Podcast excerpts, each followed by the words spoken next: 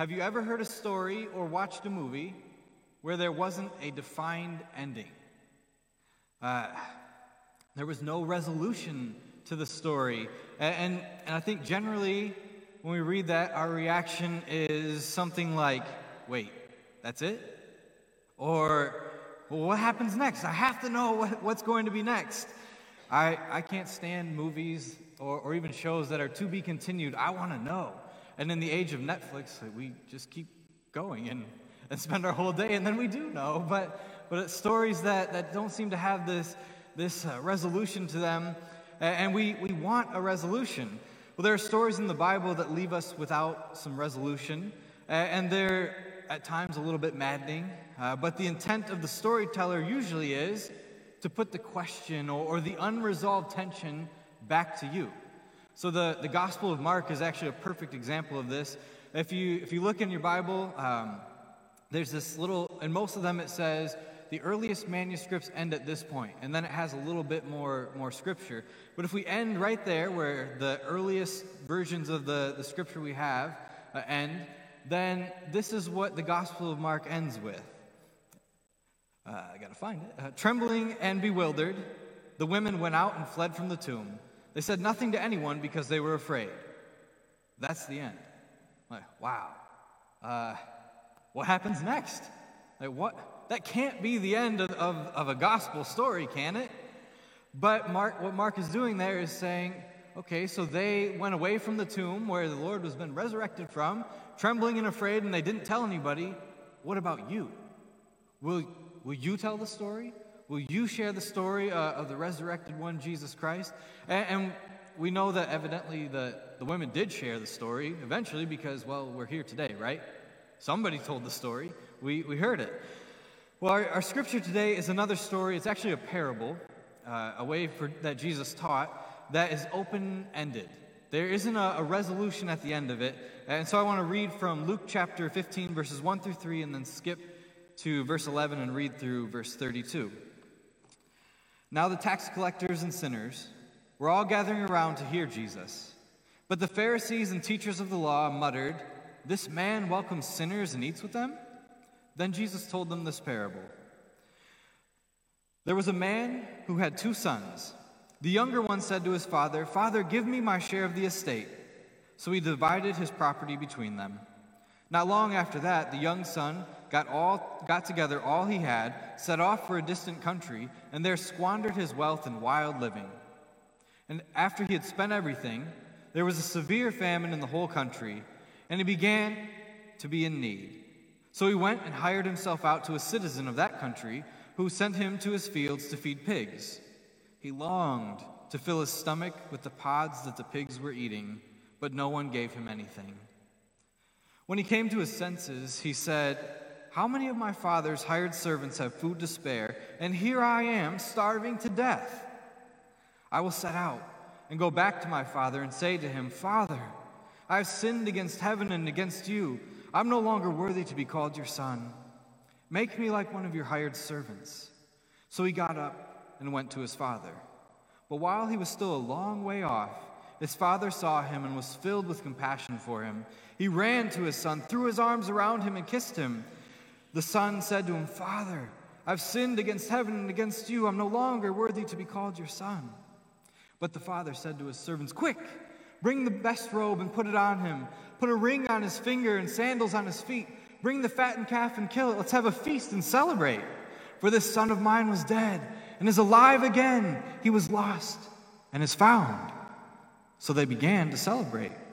Meanwhile, the older son was in the field. When he came near the house, he heard music and dancing. So he called one of the servants and asked him what was going on. Your brother's come home, he said. He replied, and your father has killed the fattened calf because he has him back safe and sound. The older brother became angry and refused to go in. So his father went out and pleaded with him. But he answered him, Look, all these years I've been slaving for you and never disobeyed your orders, yet you never gave me even a young goat so I could celebrate with my friends. But when this son of yours, who squandered your property with prostitutes, comes home, you kill the fattened calf for him. My son, the father said, You are always with me, and everything I have is yours. But we had to celebrate and be glad because this brother of yours was dead and is alive again. He was lost and is found. The word of God for the people of God. Thanks be to God.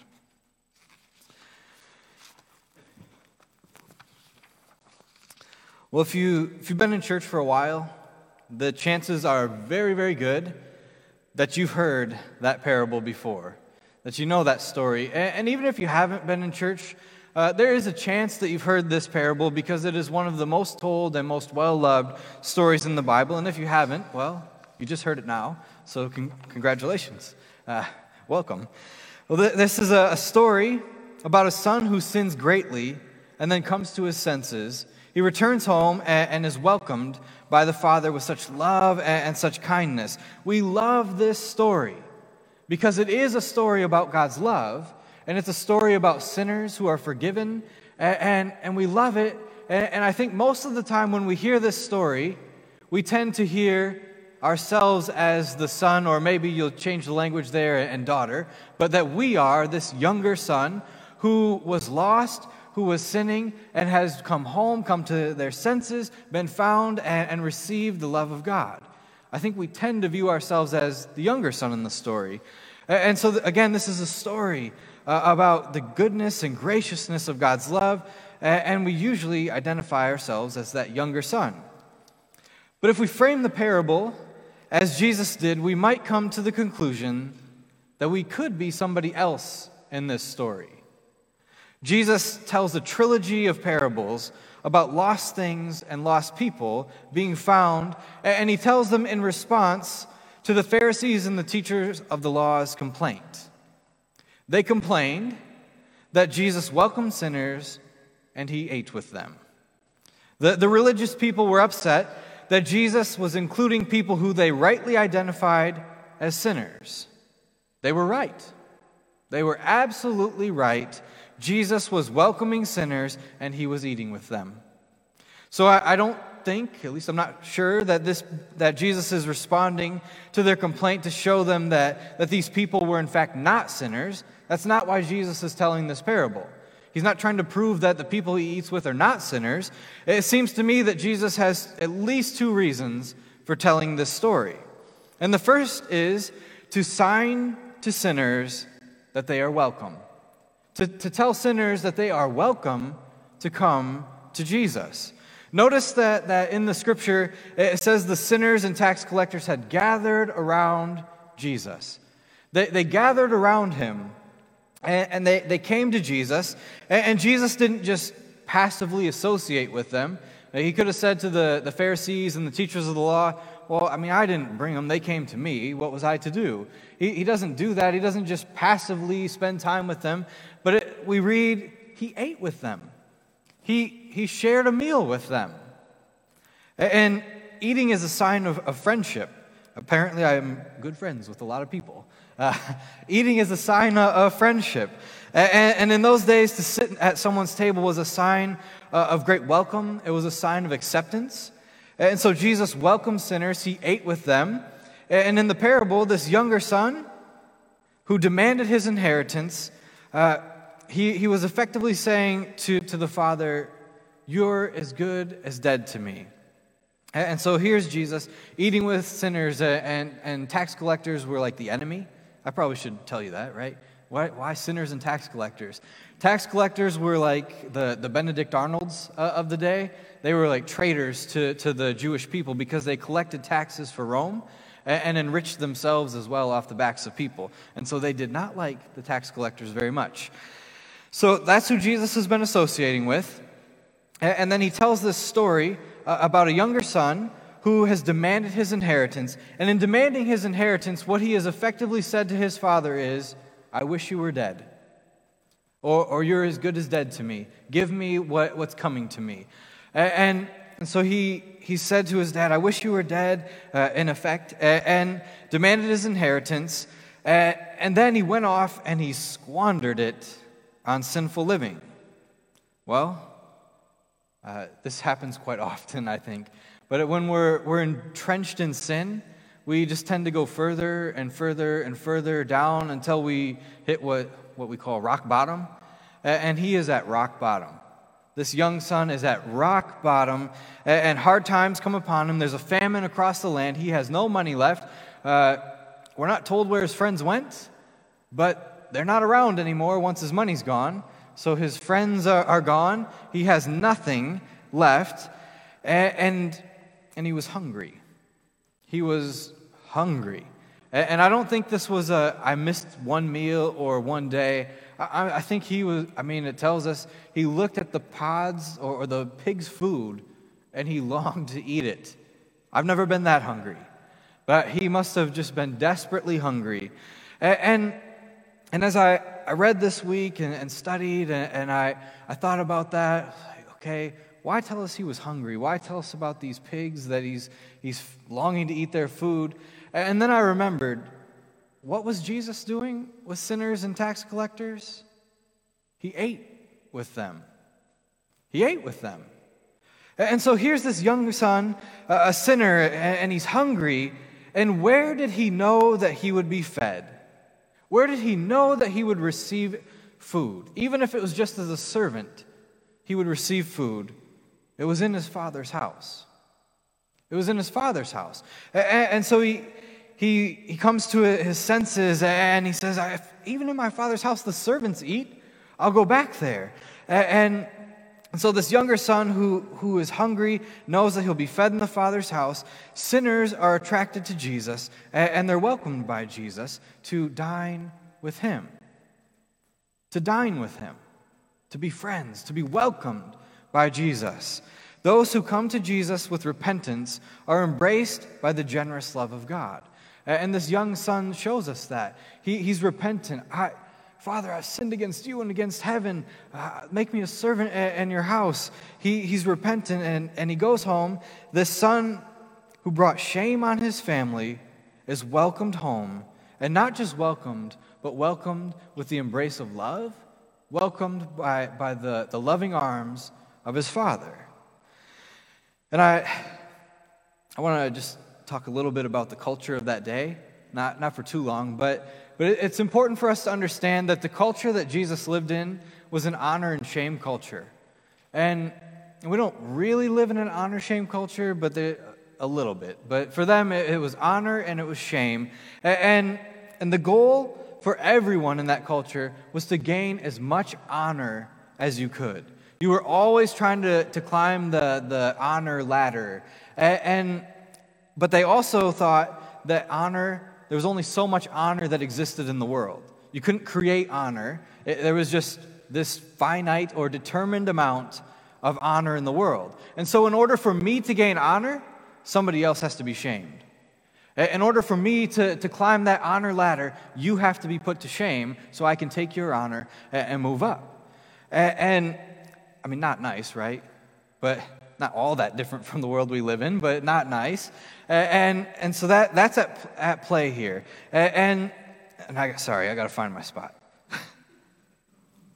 so this young son, he has shamed his family.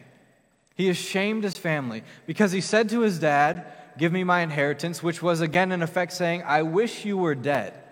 I mean, my, my son's only five months old, but if he said that to me, like, one, I'd be real unhappy, but, but I need to have a, a long time out. But like that, that breaks you, right? There, there's shame associated with that. I wish you were dead. He, he has dishonored his, his father, and in that culture, that, that's like one of the biggest no-nos you can do.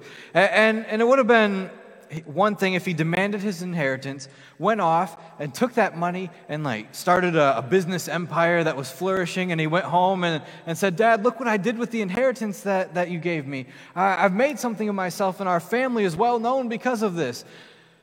But that's not what happened. Uh, one, that doesn't cover up the shame of demanding his inheritance before the father dies, but also that's not what happened. He goes off and he wastes it all on sinful living and then, I mean, that's continuing the shame upon his family. And then he comes home and he's an embarrassment. He's a failure. He didn't start a business, he didn't even get a job. He, he's an embarrassment to his family. Shame upon shame, dishonor upon dishonor. And what was the father's response? This father who had been so shamed and so dishonored by his young son, how does he respond? He actually brings shame upon himself. Uh, because another cultural element uh, uh, in, in those days, and even today uh, in the Middle East, it is considered shameful for an elder to run. Uh, dignified people don't run, they walk.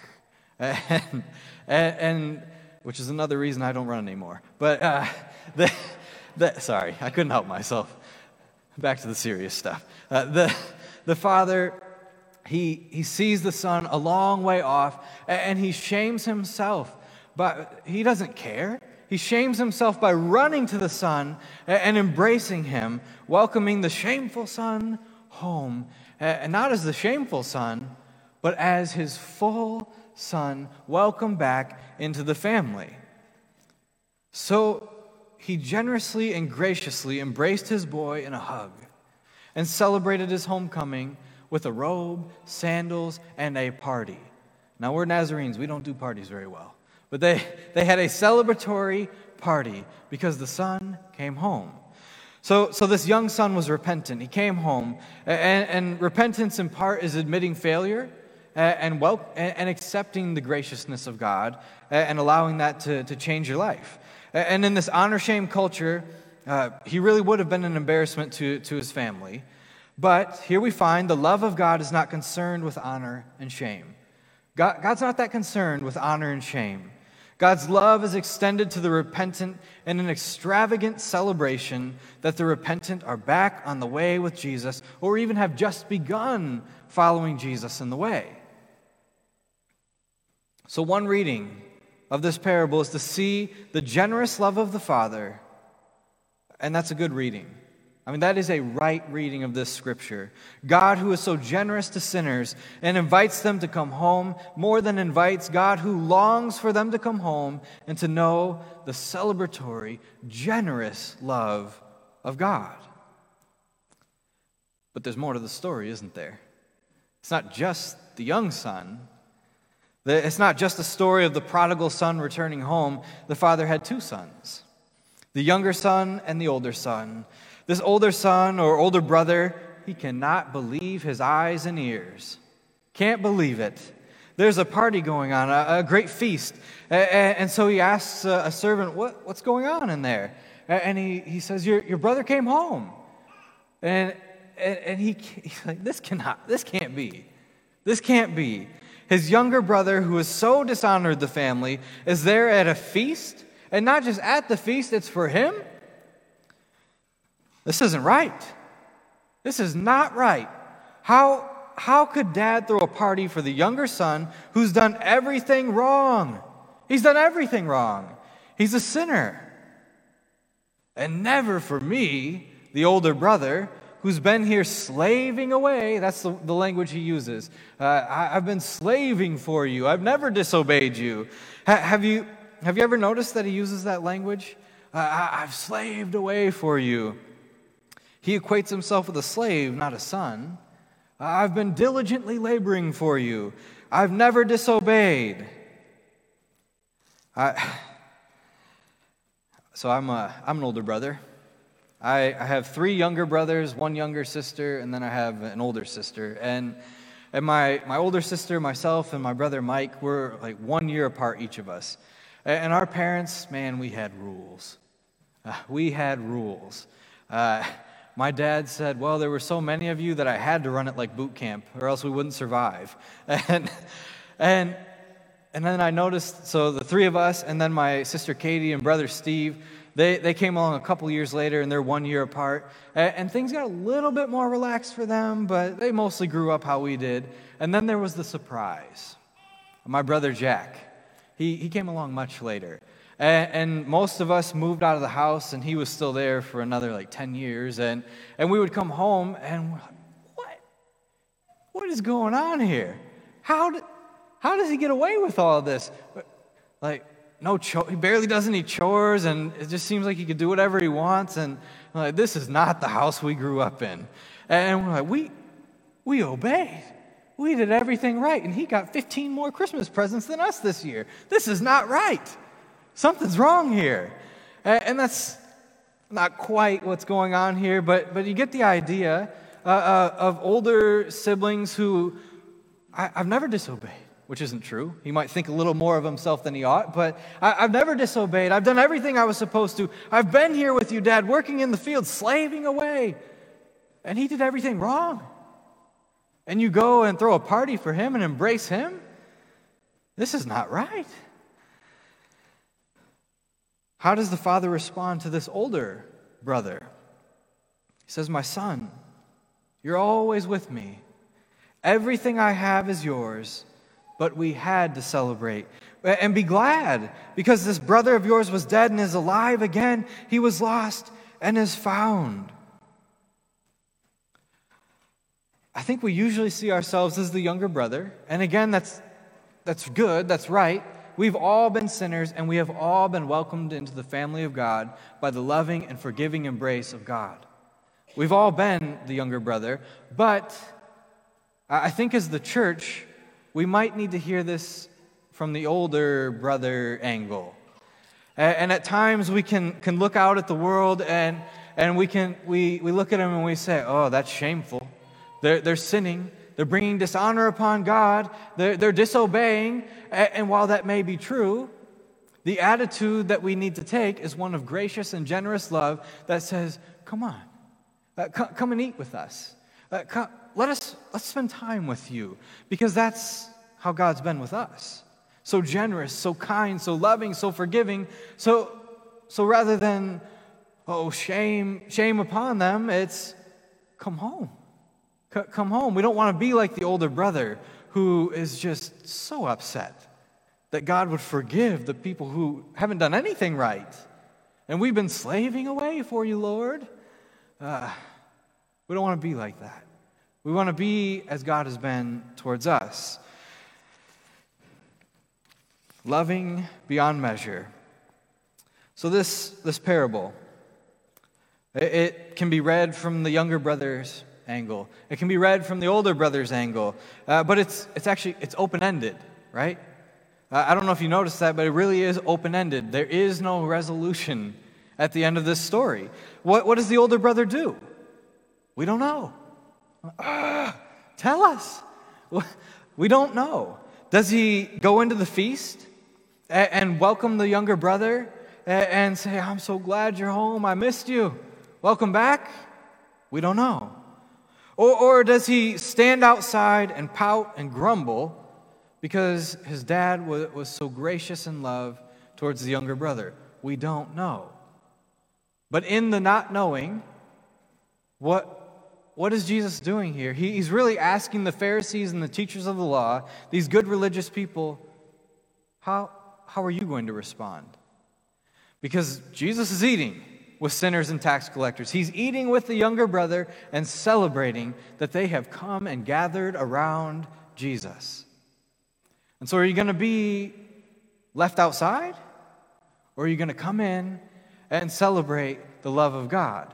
And, and, and one, more, one more thing, actually, a couple more things, but at least one more thing. Uh, the, the, the reaction of the father towards this older brother did, did you notice who goes to who? Who goes, or who goes to whom? I don't know. Uh, uh, but who, it is the father who leaves the party and goes out to the older brother. Again, a sign of God's love. This, this son who, who thought he had to work for, for the father's love. I've done everything you've asked. I've been working for you and doing everything. Uh, and he, he says, I mean, I'm paraphrasing here, but what, what the father says to this older brother is, you don't have to earn my love. I've always loved you. You've always been with me. So come on. You, you come inside too. And, and so this story is about two sons a sinner and a son who tried to earn the love of the Father. But more than anything, this is a story about the love of the Father who loves lavishly. This is a story about God's love that is generous beyond measure. So, so, in response to the love of the Father, you are invited, we are invited to share the love of God with others. And and I, so we've been talking about some different disciplines throughout Lent. We, we've talked about fasting, we've talked about prayer, we've talked about repentance, and I haven't really told you what we're, well, what I've been talking about today generosity. Uh, in traditional terms, it's almsgiving, but I'm, I'm branching out a little bit. We're just going to call it generosity because this has so much more, it's about, about so much more than money. Although it, can, it is in part about money, but it's about so much more than that because the generous love of God ought to make us the most generous people in the world with our time, with our efforts, with our energy, with our, I mean, our love that extends uh, into all areas of life, uh, and, of course, and with our money too. How we spend our money matters. It, it evidences what we love and what we care about. And so it's about a, a lot of things. And I was racking my brain this week. How do I give, give you a, a tangible thing to do, a, tangible, tangible act of generosity. And I don't, I'm not convinced that I came up with a good one, but here's what I've got. Uh, you've been encouraged to fast. Now, caveat we know not everyone can fast from food just due to, to medical things, and, and that's okay. Uh, but, but if you have been fasting from a meal or, or fasting for a whole day uh, during the season of Lent, uh, what about figuring out how much money you saved on that meal or, or during that day and finding someone who is not your family member, who is not your friend, but we might forget about. We might, I mean, we're not going to call them sinners and tax collectors, but those people that, that have been forgotten and excluded, and inviting them to have a meal. Or, or even just a coffee or tea or whatever it is you drink. Just inviting them to come or you go to them and spending time with them. So we can combine, uh, in a way, this act of fasting, but also prayerfully noticing God, where would you have us go? To whom would you have us share a meal with? And it doesn't even have to be during about Lent, right? This is just a way of life. God, who would you have us go to, and who would you have us spend our time with? Those people who are forgotten and maybe even despised. So I, I don't know how tangible that is or, or doable, but there's that. And I, but I really want to hone in on the idea of, of generous love by giving our time. Really hone in on that for just a moment. Um, I try not to always tell stories that make me look good because I, I'm like you. I, I, I mess up at times. Like, I don't always listen to God. I don't always do what I'm supposed to.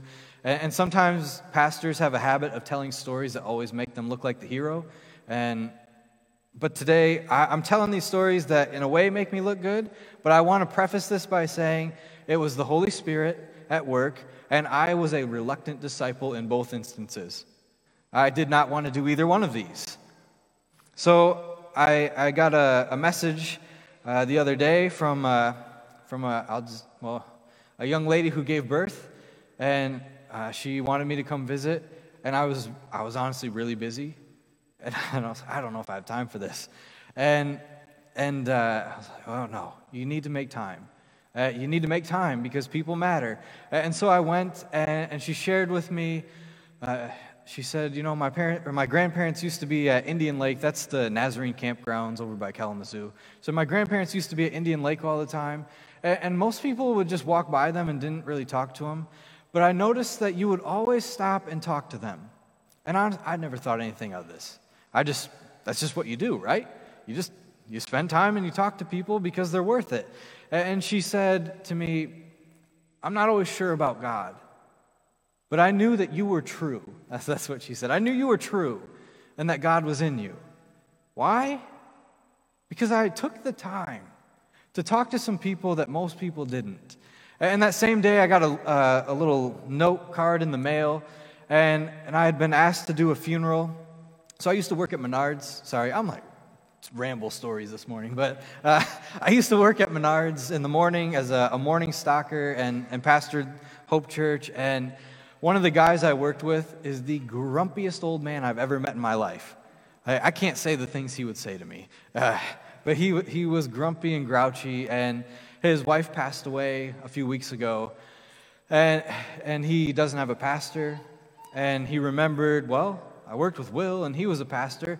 And so he got a hold of me, and, and I didn't want to do the funeral. Not because I have anything against them, but I, I kind of felt like the older brother. I'm like, Lord, I've been working for you so hard, and I've been doing all these things. I don't have time for a, another funeral.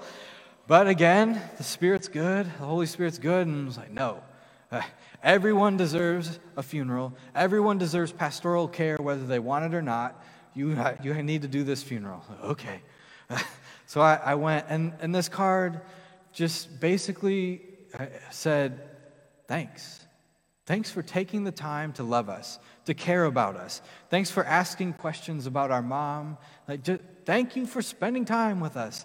And, and, they didn't use language about God, but, but I have to believe that what, what they were saying was, we noticed. We noticed that you care. And, and why do I care?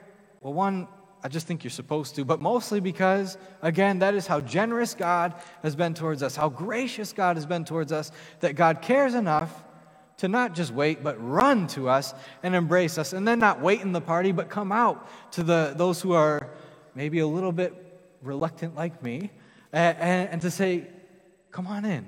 I love you too. And so during this Lenten season, and really as a way of forming us in the pattern of Jesus Christ, would you look for ways to give your time to people, conversations, uh, coming alongside them in, in, a time of need, or, or even just inviting them over to, to share a meal. I'm convinced that we need to stop trying to gain honor for ourselves by being the best church people and instead follow the way of Jesus, which is to lay our lives down and spend time eating with and loving the lost. God has been so generous towards us. So let's put it into practice by loving others with the same graciousness and generousness and celebration that God has towards us. Going to the lost and embracing them with the love of God has shown that God has shown towards us because why? Because that is who God has been for us. Amen.